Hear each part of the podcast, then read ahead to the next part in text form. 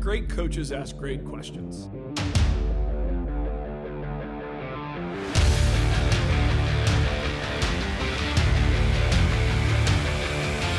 The best days at work are the days when the light bulb goes on for somebody else.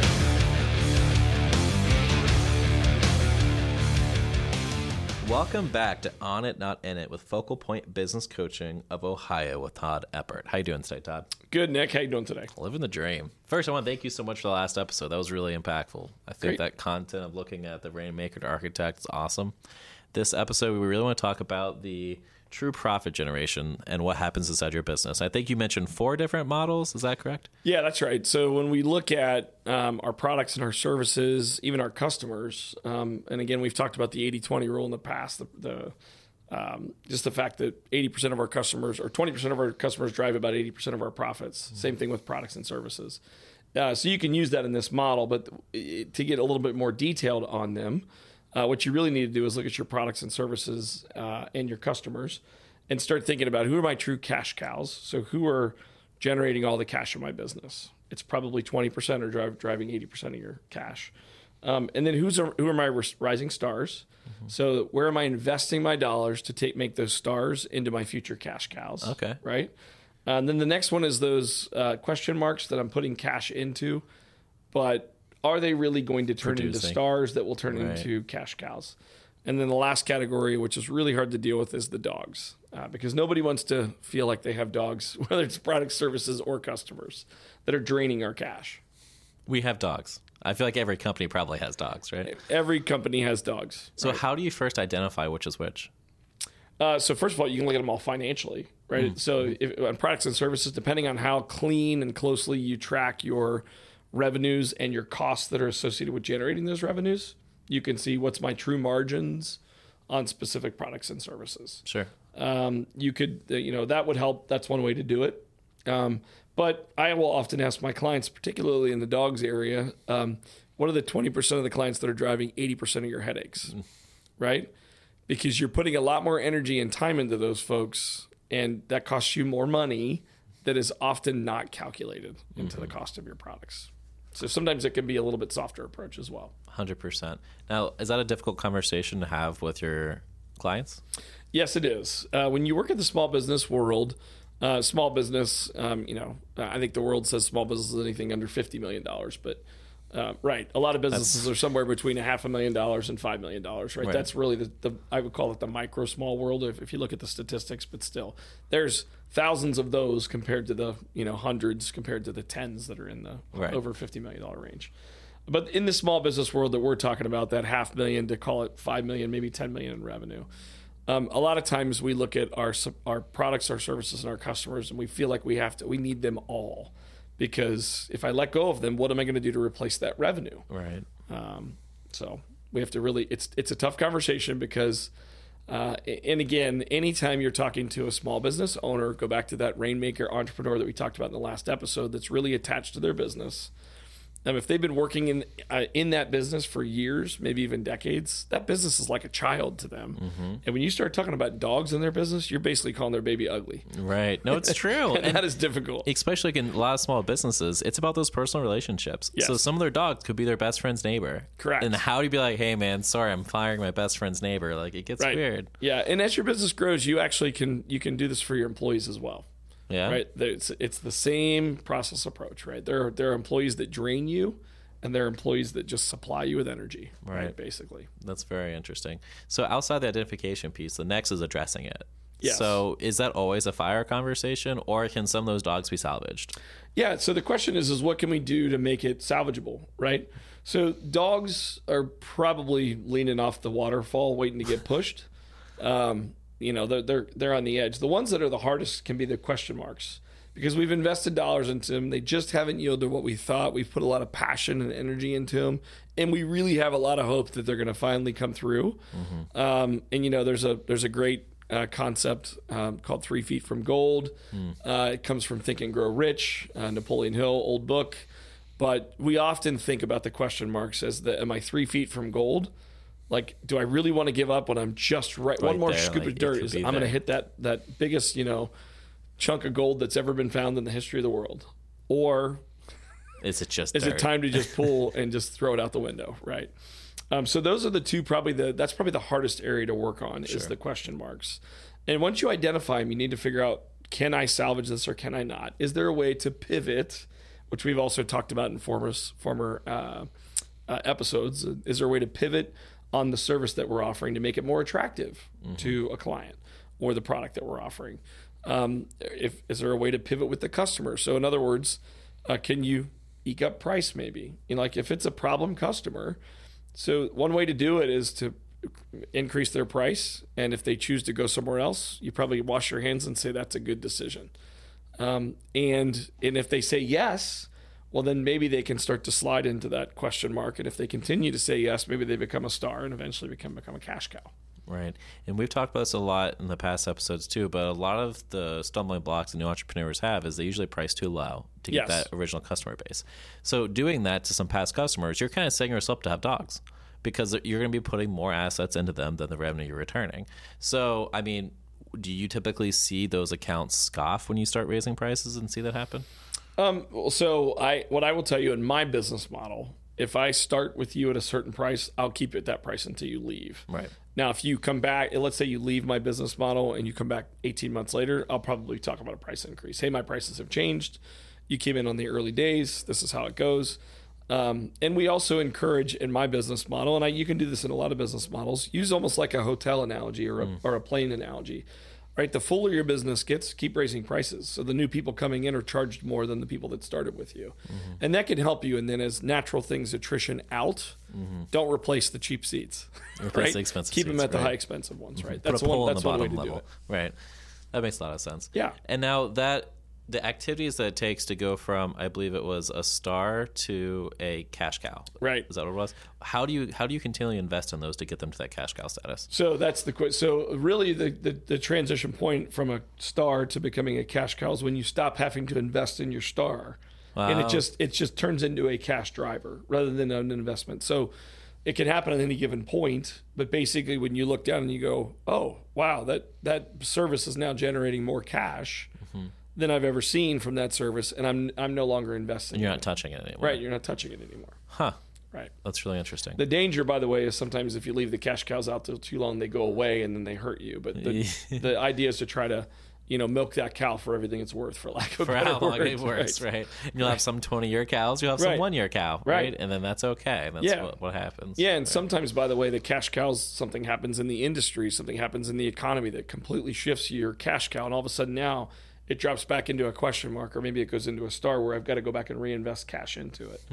Um, so they, things do move around in the process. You should look at this on a regular basis. That's very interesting. Yeah.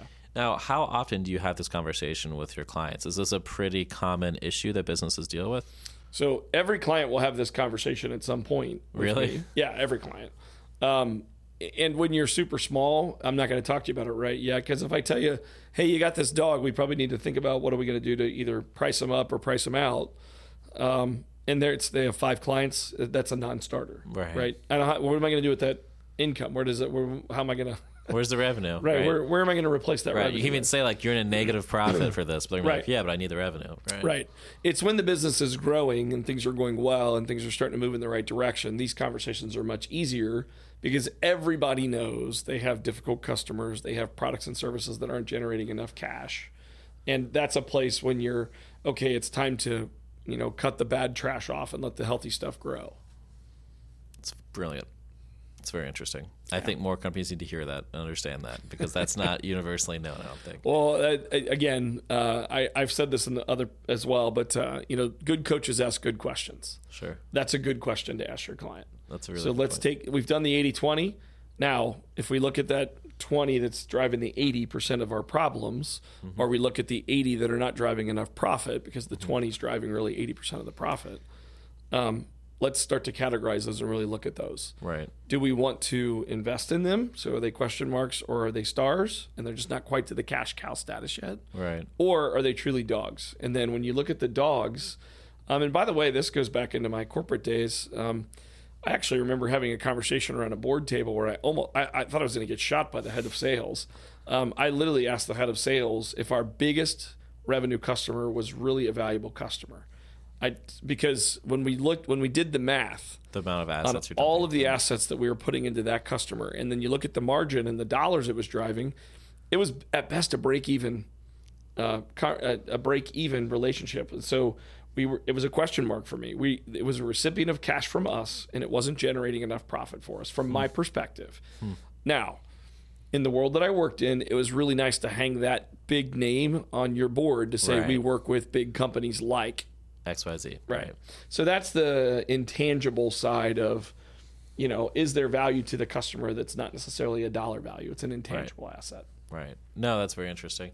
And I've asked you this question in the past episodes too, and it comes down to the fear aspect of it. Mm-hmm. So if I was your client and you're telling me that my number one company in terms of revenue production is sucking up all my resources, and because of that, they're actually a dog, me to shoot the dog, right? How do you get people past that fear? So first of all, we don't start with that conversation. Right. You Right. start with building the trust and rapport. Yeah, by the time we've gone through to this level with a client, um, we've got some clarity around what they really want to do in their business. What business are you really in? Who should you really be working for? Who are your ideal target clients? Who are you going after? We've gone through the Pareto analysis. We've looked at the 80 20 rule. We've looked at time. Um, like what's really sink, where are you sinking your time? Is it really valuable time spent, or are you doing the the bottom level feeder kind of a time conversations? And so when we get to this level, then we can start talking about okay let's talk about this customer that you know you say uh, is spent you're spending all this money on and, it, and it's equal to the revenue it's generating let's say as an example. Well why is it costing so much money? What kind of resources are we putting into? Okay well this is a customer that you know um, they call me every single day and they complain about everything all the time okay well let's let's talk about your people who has to deal with that customer uh, let's say it's nick nick has to deal with that customer well, how's Nick's demeanor at the end of the day when he has to deal with this difficult customer? Do you think it's fair that Nick has to get bludgeoned every day by this terrible customer? So are they really worth the revenue when you're going to potentially lose Nick? And if we get Nick's rid of that poor customer, how much more effective could Nick be? So it, it starts to become a trade-off conversation rather than a just eliminate conversation. That's very interesting. Now you've you've kind of gone back and forth with two different analogies. You said both a company, so a company can be a dog and everything too, but also you said a service can be as well inside of your business. So looking at that, how do you help companies identify if it's not a customer, but it's this product line or this service or something that's internal? How do you have that conversation? Uh, again, it, it, if you if first and foremost, I'd like to do the financial analysis to see is it really generating cash or is it eating cash. Uh, in order to do that, we may have to take the P and L and look at take a month and look at the really detailed transactions that are going into your P and L, like how much revenue did that service generate, and then let's talk about all of the people and the machines or whatever it is that are that are they're going into the cost structure for that product or that service. They're touching it. Um, and then we can look at it and say, uh, let's split it up. And so um, I'll often start doing that with clients early on as I start looking at their P and Ls. Um, you know, no offense to small business owners, but small business owners when they first start, it's here's what I got paid revenue, here's what everything went out as cost, and oftentimes their books aren't real clean. And so we may have to go through and we may have to categorize and say, hey, let's start to c- capture data on the fact that this is a commercial and this is an industrial and this is a whatever service. Uh, and then we can start to look at that stuff. And start to analyze and go from there. And you, and you get some tangible results on it, which makes the conversation easier. Um, and you can start to look at we have all of these resources. Once you know those things, we have all of these resources dedicated to this service that's kind of dying out. So the question really is is what happens when that service does die out? What do we do with all of those resources? Because in today's world, what happens is people get let go, right? We close offices, we reduce headcount, we do those things to, you know, we do a RIF, a reduction in force. Um, well, if we recognize that this is a dying service model that's maybe not generating enough cash, and we can retool those players and put them into something that goes better, and we can get more business in the service that actually generates cash. Not only do we make the business more healthy, but we actually keep our good employees and we keep our good processes and our good things involved in the business. That's brilliant. To dig it down one step further, can it be an employee? Do you see employees falling in those four categories as well? Um, yeah, I mean, I do. I do. so you ever just like that's a dog right there? Yeah, and it's uh, for me, it's actually three categories. You generally, in any workforce, you have performers, you have what I would call the draggers, and then you have everybody in the middle, which are kind of the followers. okay. And again, when I'm working with uh, with clients and I'm doing uh, coaching and things like that, it's where are you spending your energy? Um, and so, oftentimes, by the way, we can't ignore any of those groups. Right, sure. So we shouldn't ignore the draggers, but we also shouldn't ignore the performers. And it's very tempting to do so. Right. Because they just do their jobs. Right, you're doing right? great. High five. Right. Keep going. So think about this cycle. I, I need to continue to put some cash into my performers to make sure that they stay performers and they know they're important. The people in the middle, are they going to move more towards performer? Or are they going to are they moving towards dragger? And how do I turn their course? And if they're the dragger, if they're the bottom of the barrel, what do I do with them? Are they are they such a valuable asset? In other words, can they fog a mirror in some cases, right? Or do I need to get rid of that person because they're hurting my business at a deeper level? It's the same conversation with a customer. Sure. That's very interesting. And that's a very hard conversation to have. It is a very hard conversation because you're talking about people now. Right, and instead of it being this massive thing, and you you were a COO for a long time, mm-hmm. and for a couple of very very large companies. When you were having those board meeting conversations, were these universally expressed terms?